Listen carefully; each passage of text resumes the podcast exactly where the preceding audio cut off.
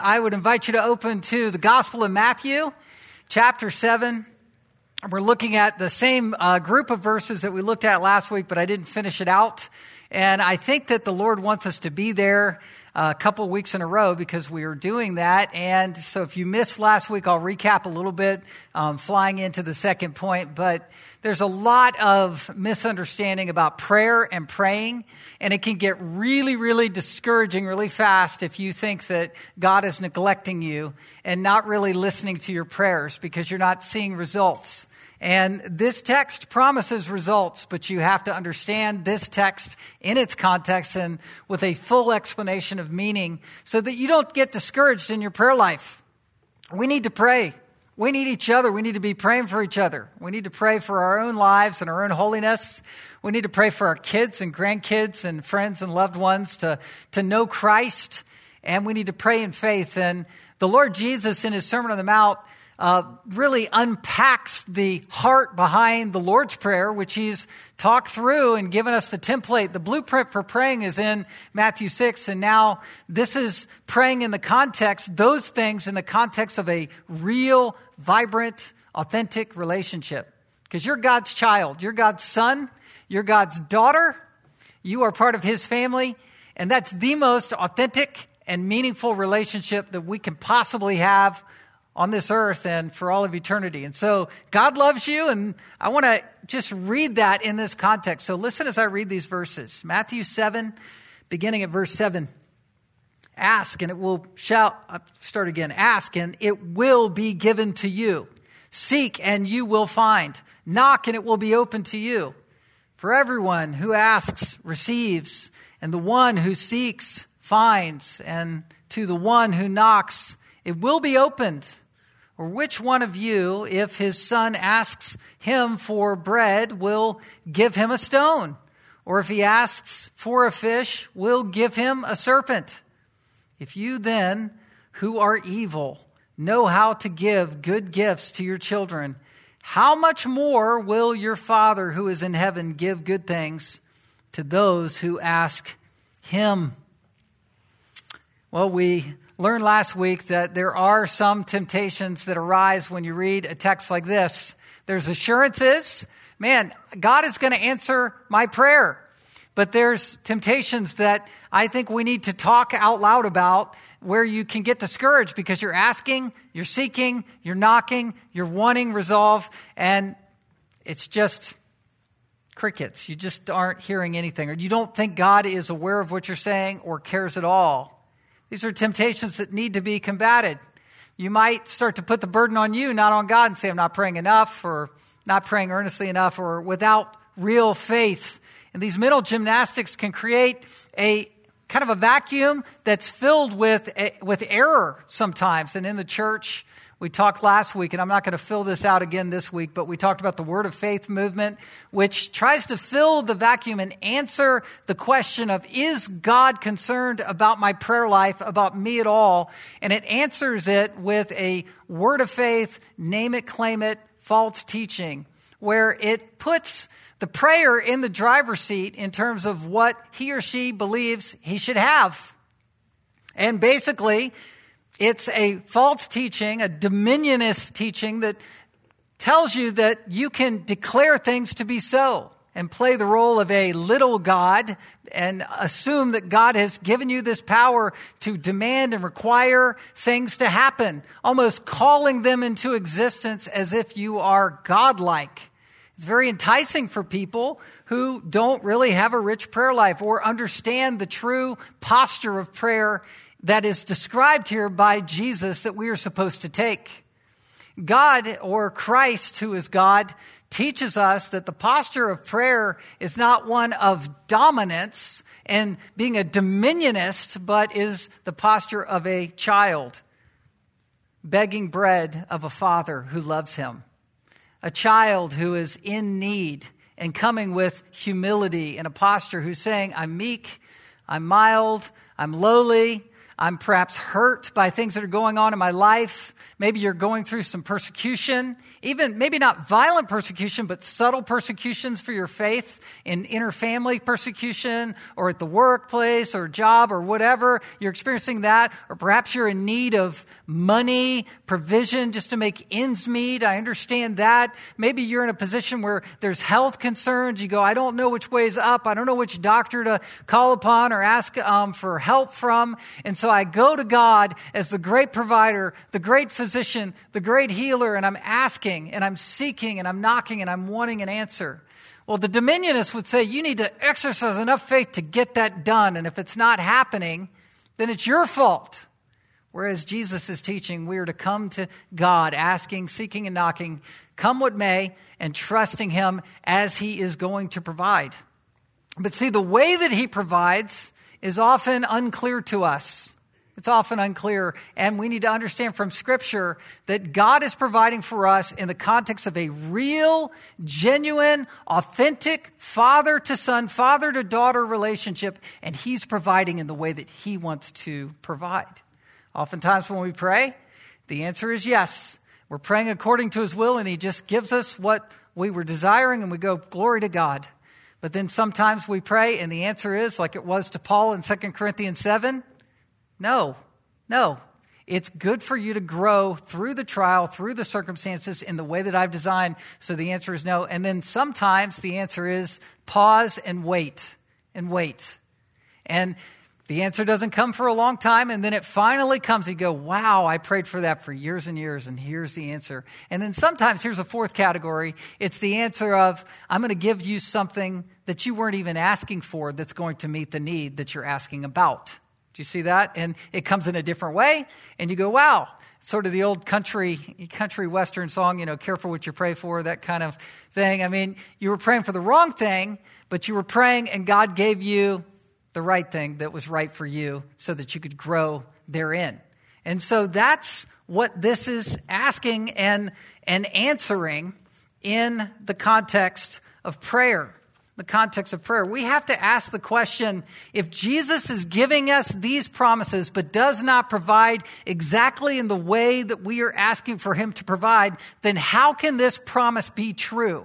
More importantly, how can I live this promise? Live by faith in confidence with God as he provides in the way that he wants to provide. Well, first of all, correct your thinking if it's wrong with this first principle. True prayer reacts to what God wants, not God reacting to what we want. True prayer, real prayer, prayer that's in this posture of a father to a son relationship is not, it's not God reacting to what we want, where we're saying, Oh God, give me this, give me that. I'm praying hard enough. I'm praying earnestly enough. I'm praying with enough faith. And so God's in heaven wringing his hands, looking down at you, going, okay, okay, little Tommy or Johnny or Sarah or Susie, I'll do what you need. Stumbling around in an attic like, a, like an old man. That's, that's not God. God is sovereign. God is holy. God is, he is stayed and steady. And he's the rock who doesn't change and he loves you and he's personal and he's intimately acquainted with all of your needs food, clothing, and shelter, and He's providing out of the overflow of His character, um, not because we've changed His mind, but because God is working with our minds and our souls. We're reacting to Him as we pray. He's not reacting to us at all. And that's true prayer. You have to unlock this promise in light of the relationship that we have in God, where He's our Father. If you look back at chapter 6, again, um, verse 8, talking about not praying like the pagans. Verse 7, with empty phrases and many words so that we'll be heard. You're drumming up, trying to use chanting and, you know, um, some kind of mantra to get God to listen to you. That's paganism. And verse 8 says, do not be like them. Don't pray like that. Don't pray like a pagan. Why? For your Father knows what you need before you ask Him. He knows what you need. This is, this is the banner statement going into the Lord's Prayer. Our Father who's in heaven, hallowed be thy name. Your kingdom come, your will be done as on earth as it is in heaven. Give us this day our daily bread. Forgive us our debts as we forgive our debtors. Uh, you know, this lead us not to temptation, deliver us from evil. All these requests that are guidelines to pray for real things that are going on in our lives, right? All of that has to be done in the context of God already knows what we need before we're even asking for it. What He wants you to do and me to do is come to a place of resignation before our Father where we say, I give. Lord, you've got to provide in the way you're going to provide. Lord, I've been harboring this sin against that person. I've been bitter and upset. I let it go. Uh, Lord, I've been tempted in this way. Satan is leading me down this path. Enough. God, I give up. I give up. Lord, you know what's going on. You know where I need to be. I'm reacting to you. I'm not calling you or requiring you or trying to demand you to react to me. I'm reacting to you. I'm yielding to your sovereignty. Lord, provide. Lord, we need this. And God just wants that out of your life through prayer. That's why we ask. That's why we seek. That's why we knock, knock, knock, so that God will just provide. If you look at Matthew 6, going over to verse 31, therefore, do not be anxious. This is all in the anxiety passage, verses 25 to 34. Life is about food and clothing and shelter. And verse 31, people are saying, What shall we eat? What shall we drink? What shall we wear? And then it says, For the Gentiles seek after all these things. So everybody, Jews primarily, were the ones listening to Jesus on the mountainside as he gave this sermon. He says, Look, everybody's thinking about these things, the Gentiles too. And he says, And your heavenly Father, who knows you, your heavenly Father, who's up there, heavenly Father knows that you need them all.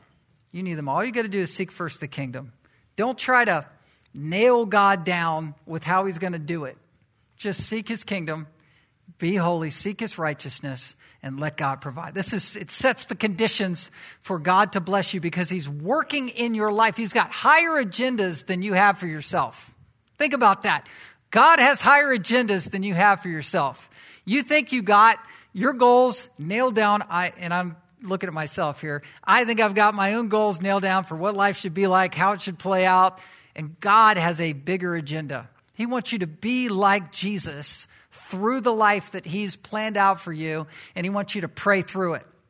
He wants you to relate to Him as a son, as a daughter to Him as you progress through the journey that He's laid out before you. And so, what is prayer not? First of all, prayer is not pragmatic based. These are review points from last week. It's not man centered. It's not something that we just demand or require. It's not like negotiating a business deal with God where God has to react to our negotiation. Number two, it's not precision based. What I mean by that is we can't know exactly the precise way that God's going to answer our prayer. We just don't know. And so when you pray, we pray in the biblical precision, what God precisely calls us to pray for and pray about in the Lord's Prayer. And we can look at Paul's prayers. We look for how he prayed for the door to be opened in his ministry or for words to be given to him as he would speak. And then he would move through life and he would, you know, he, he won Lydia to Christ. He won the Philippian jailer to Christ by being put in prison. He won people to Christ at Areopagus in the idol rich Athenian culture. He didn't know exactly unless God, you know, specifically prophetically told him at times, but, but the way that he modeled his Christian life that we're supposed to live in is we just, we just go with the flow. You live your life. You do your job. You go to work. You, you live with the family that, that you live with, with the people that are around you. And you, you approach needs and, and life circumstances and situations in a God consciousness where you pray without ceasing and say, God, provide for our needs Provide um, a word for me to say in this conversation. Give me a gracious attitude. Let me be humble to you as I approach this situation or that. And you watch God's providence electrify your life, and you'll be like, man, God is all in the details of everything that's going on. But what I mean is, by saying it's not precision based, we don't know God's will until it's happened. And so we have to be careful not to try to um, sketch out exactly the way we think God should answer our prayers. One pastor said, in a word, in his word, God gives enough truth, truth for us to be responsible, but enough mystery for us to be dependent. Dependent. There's a lot that we don't know. Deuteronomy 29 29, the secret things belong to the Lord. Romans 11 33, how unsearchable are his judgments and inscrutable his ways. We pray for wisdom. We want God to show us how to live, but not exactly what's going to happen to us the next time. Thirdly, thirdly is being providence based, and that's it's not pragmatic based, it's not precision based, but it is providence based, and we trust the Lord. We trust the Lord for how He'll provide every step of the way, and I've hit on that. Just again, verse 7 by way of review asking, seeking, and knocking is present tense, it's ongoing, it's part of your Christian life, it's praying without ceasing. And then it says, it will be given. At the end, it will be opened. These are future passive verbs. The idea is that it's already in the mind of God what He's going to do for you. We're just synchronizing our prayers with His will, and God beautifully and perfectly provides in the way that He intends to do it. How it works. Things are opening up in our lives as we trust Him. We stay constant in prayer and we don't run out of gas. Why?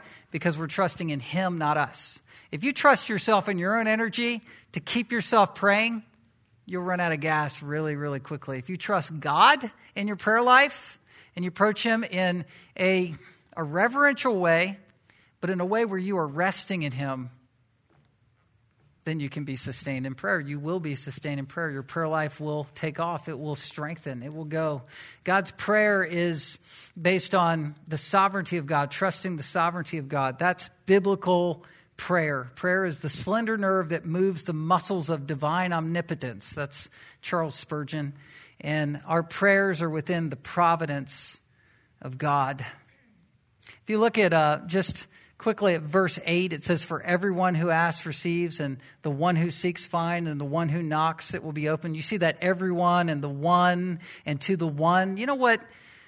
What Jesus is doing here is he's not giving a formula like the old prayer of Jabez. I don't know if you ever were wrapped up in that. Some formula to say something as a ritual for God to react to us for, for there to be some sort of outcome because we did it the right way. If you ask, seek, and knock, like you do it enough. No, what Jesus is saying here is he's identifying here that everyone that prays by faith, God is going to answer within the context of that relationship. That's what he means. Everyone. Does that mean anyone that prays this formula? As if you can just, you know, pray a prayer on the back of a card and that's going to get you saved? No, that's not praying. Praying is trusting and relating to God in the context of this kind of relationship. Everyone that does that, everyone that does, God is providing in that way. We distinguish every other child, if you have a child who's on the soccer field, from our own children. Why? Because we love our kid. If you ever watched uh, Pee Wee Soccer, you know, it's a little swarm of bees that are all chasing the ball, right? And all the other kids out on the field are black and white, but your kid's in color, right? In technicolor or, you know, digital um, clarity. You see that kid, and that's how you're watching your kid in a sport compared to everyone else. Well, that's how Jesus looks at you.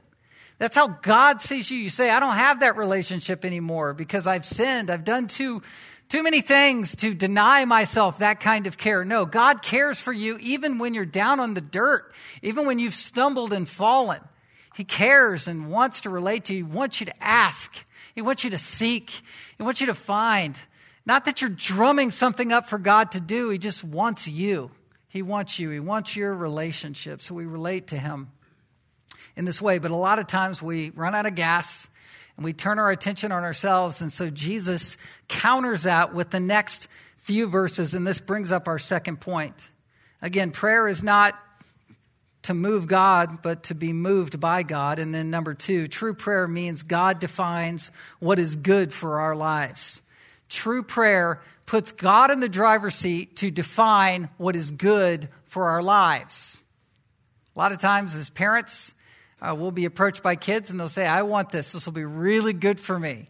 And we know right away, that's not good for you, but this will be good for you. And so that's the posture that we have to take. And that's where Jesus leads us in this next couple verses. These two hypotheticals, verses 9 and 10, look at this. Or which one of you, if his son asks him for bread, will give him a stone? Or if he asks for a fish, will give him a serpent?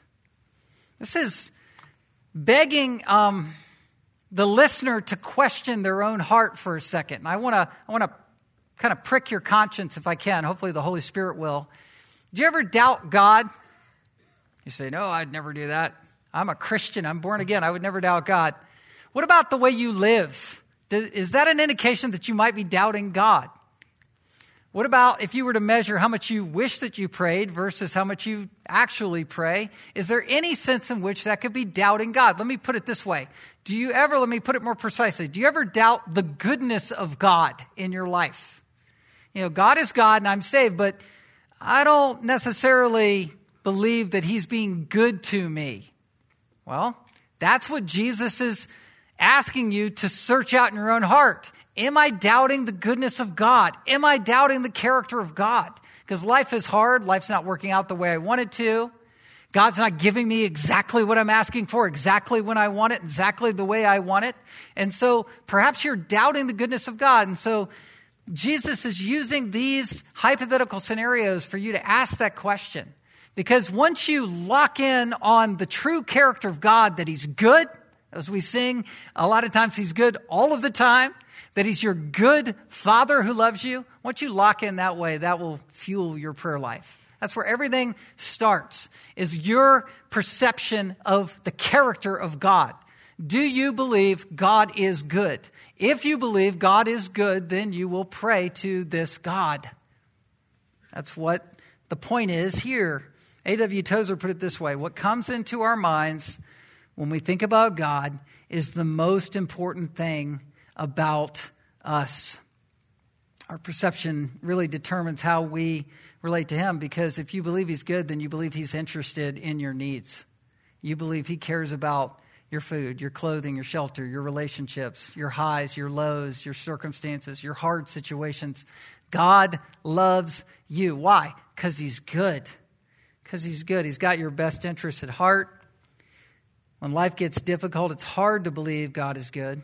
Life was difficult for the religious Jews. They were sitting there listening to Jesus, and Jesus was relating to them in a way that they were not used to. The Jews and the Jewish mind of that time viewed God in a distant way. The Jews were God's chosen people, but they had been led astray. There were many who were rejecting Jesus, not catching on to the Messiah, rejecting the new covenant, not, not seeing it for what was dawning in their eyes. They were trapped in religiosity. They were trapped under Pharisees, which was basically the teaching of hardcore legalism. By a show of hands, who grew up in a legalistic background? No, don't put your hand up. But I mean, listen, the reason you're laughing, ha ha ha, is because many of you did. Many of you did right? It's do's and don'ts. It's not believe, it's behave. it's behave. And look, I call my kids to behave too, but it's at the heart of it, it's about heart change. It's about truly knowing Jesus for who he is. It's loving the Lord your God, heart, mind, soul, and strength, loving your neighbors yourself. That's Old Testament, but then that true Old Testament, Old Covenant um, reality had been twisted and distorted into legalism, which is a control, cult like spell that people, that's cast by Satan himself and was being um, propagated through the Pharisees. And Jesus is combating that, saying, no, address God not as a distant figure that's going to zap you if you don't make the right sacrifice or obey the right laws or commands. Love the Lord God who is your Father. See, Father was a new name for God. I mean, it was used a few times in the Old Testament in a corporate sense. But the fathering, fatherly care of God is manifest and displayed through the way Jesus related to God. So, Jesus calling God Papa um, is our example for us to call God our Father, the one who loves us. It gets really no more complicated than that in terms of how to relate to God. You relate to God as your father, just like a child relates reverentially to his earthly father. We do so by faith. We have the power of the Holy Spirit. We understand all of who God is, but we relate to him as our father. This is why you got to come back tonight for round two, where Pete's going to bring the word with worship in the round on God. We relate to him as father. J.I. Packer put it this way the Christian name for God is Father. Father. We're adopted children. Uh, uh, Romans chapter um, 8 speaks of how we relate to God and we cry to Him as Abba. We cry to Him as our daddy. And you say, My prayer life is weak, it's empty. Well, are you coming to God as a loving father? Not just as a duty, not just as a discipline, not just as a time slot that's given to God in that way, but really pouring your heart out, taking some time and saying, Lord, God, you're my father. Tell me what to do. I don't know precisely how to pray. I don't know the angle to take. I don't know the answer to this question. And you know the question's burning in your mind and your heart right now. But Lord, I lay this at your feet. Give me the way out. Let me persevere. Be my father. You are my father. Let me relate to you as your child. I mean, that's, that's what this, that's what these promises are about. God as father is going to come through for you. Do you believe it? That's what gives fuel to your prayer life, and you'll believe it if you believe He is good. If you believe He is good, understanding Him in terms of personal intimacy. Well, the Jew, they had a distorted view of God, and the Greek and Gentile mind also had a view that was, that was twisted and not God. And the pagan view, you have the religious view, right? That's legalism, and we deal with that and bad teaching and churches that lead you the wrong way. But then you have worldliness that we deal with in the media today that basically wants to make you into little gods where you're in control of your own life.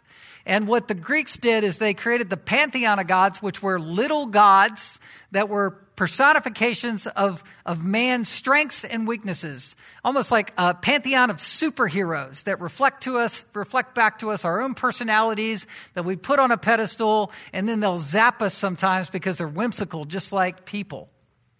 And today we worship our celebrities, and people give towards media and giving towards celebrities. And it's a form of worship. It's real worship where people put people on pedestals and live in light of those personifications. We all know that, um, you know, uh, the, the celebrity is really just dressed up in makeup and put on a stage, and, you know, there's all kinds of photoshopping or whatever people do to make people look worthy of our worship right?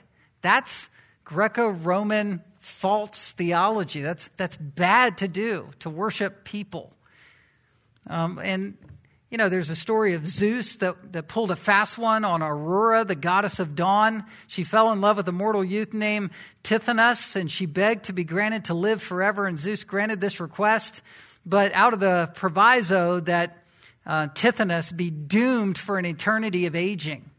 It's the idea that God will pull a fast one on, on them, and that personification of that whimsical God is where people are sometimes. They don't believe, they believe they have gone too far, and God's just going to zap them.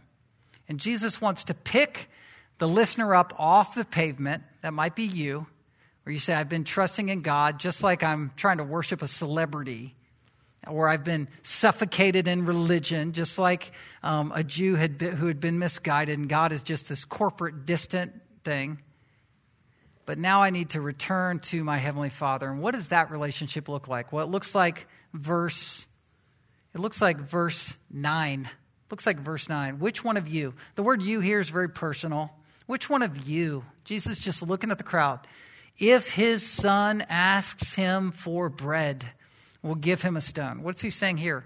Bread here is not focaccia bread or, you know, some French bread or you get a Panera bread, you know, from the lower 48 because we don't have that. Anyway, Panera bread, it's like, oh, I really want that, daddy. You know, I know I've had a meal here and I'm fully satisfied, but I can have some bread too. Or a waiter, can I have some more bread? That is not what's going on here. Bread is the means for survival. It would be the scenario is your child is coming up to you and they're starving and you have bread and you say, Here's bread.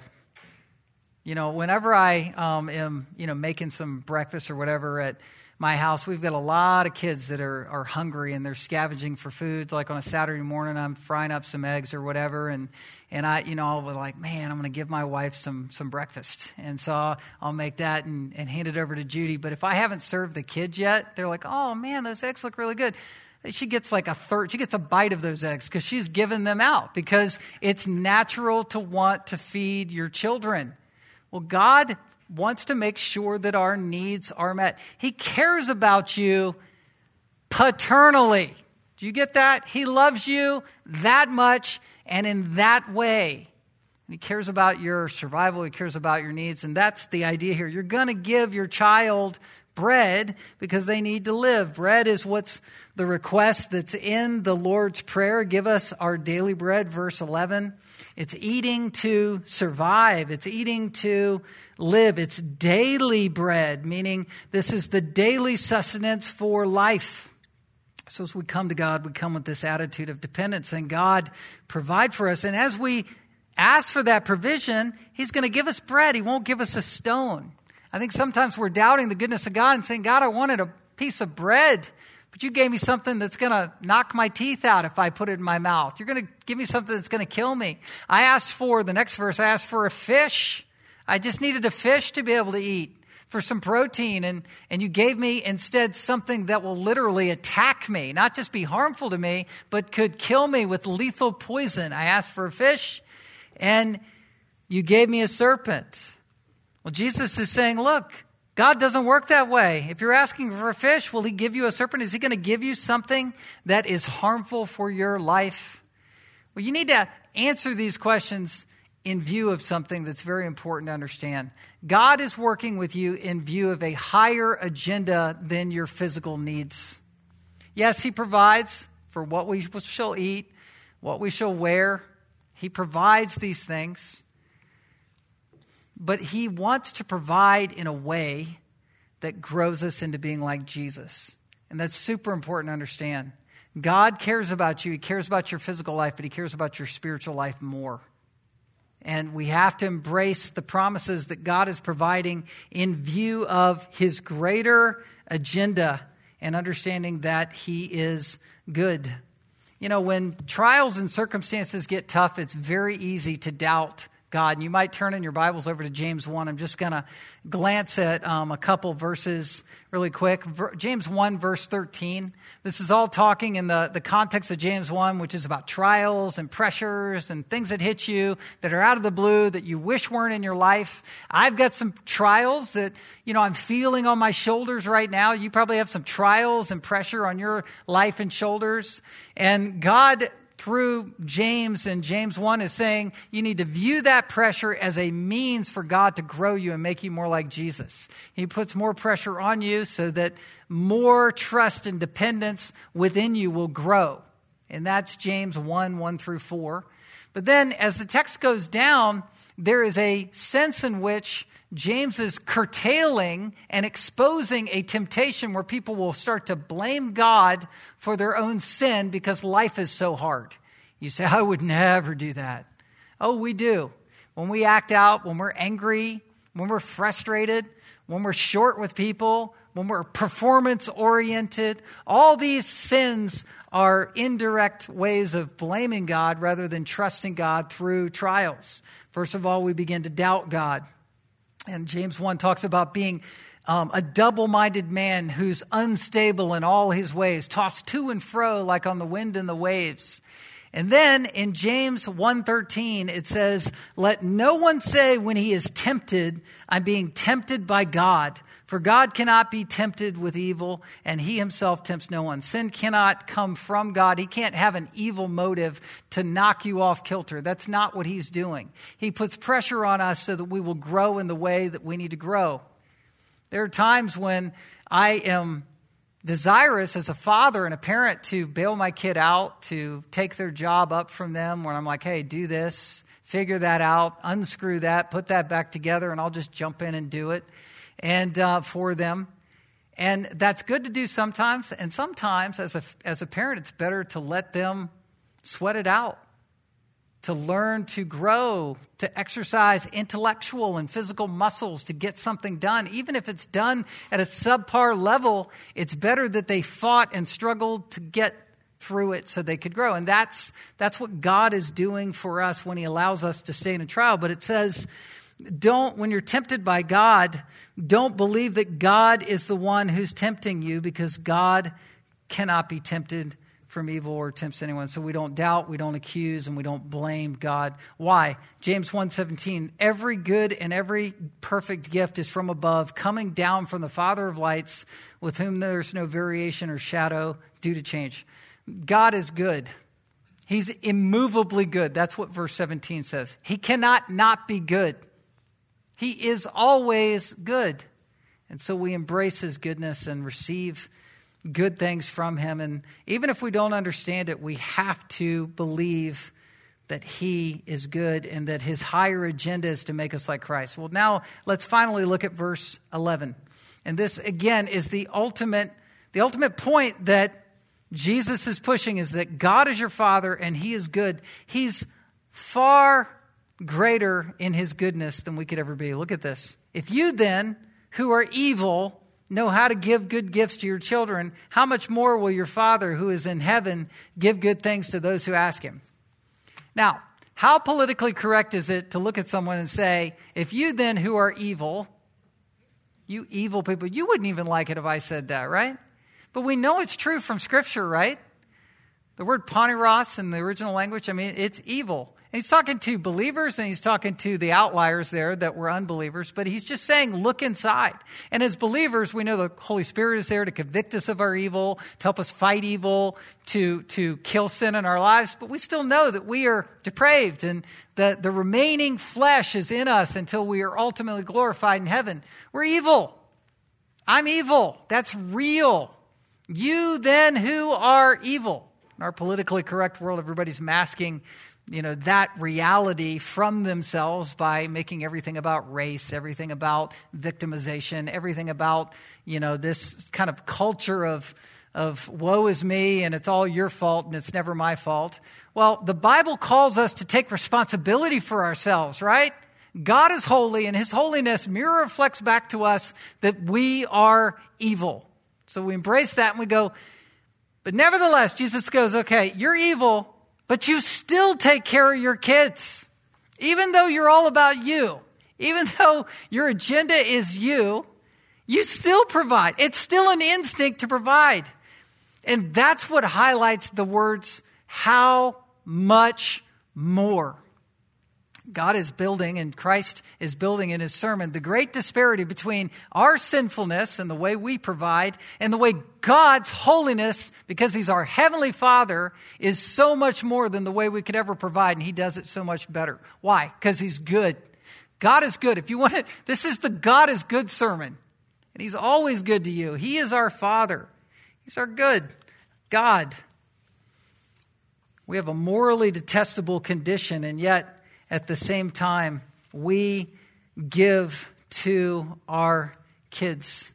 Understanding that God is our Father who is in heaven is an amazing encouragement. I think sometimes we, we say God's holiness or his heavenly nature is, uh, you know, it's such a disparity that it, it's almost scary to think about God who's holy and we are sinful. If I really think about my sinfulness and being evil, I don't want to go to God for anything at all.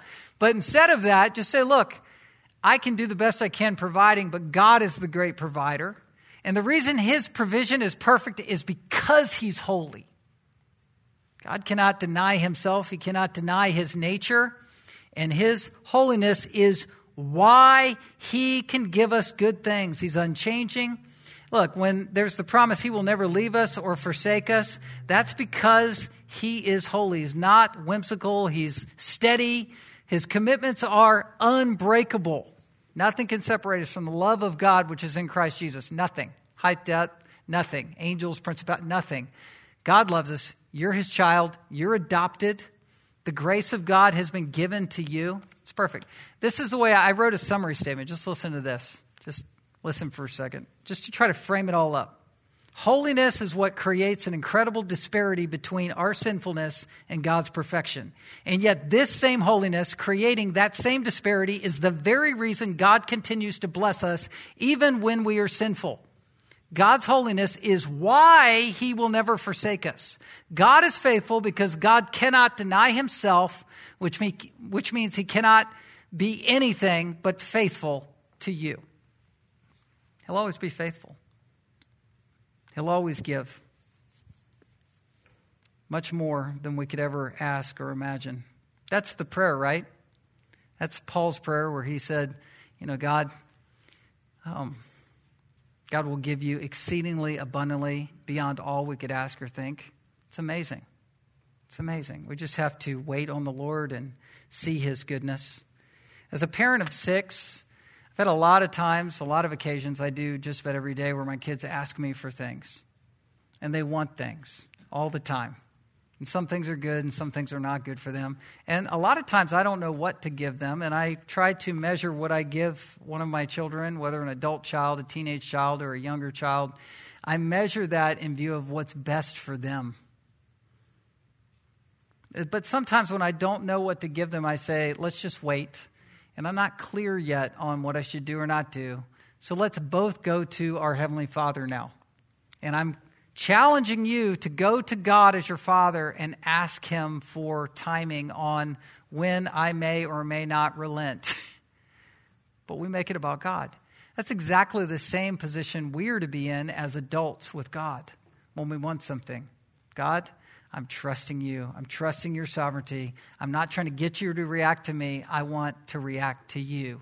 I don't want to doubt your goodness. I will now cede and humble myself before you to your goodness. That's why he's the promise keeper. That's why he fulfills every promise, and he fulfills them according to his plans. We respond to him, not the reverse, and he gives us according to what he defines goodness. He gives us our needs that way. And his higher agenda is our holiness.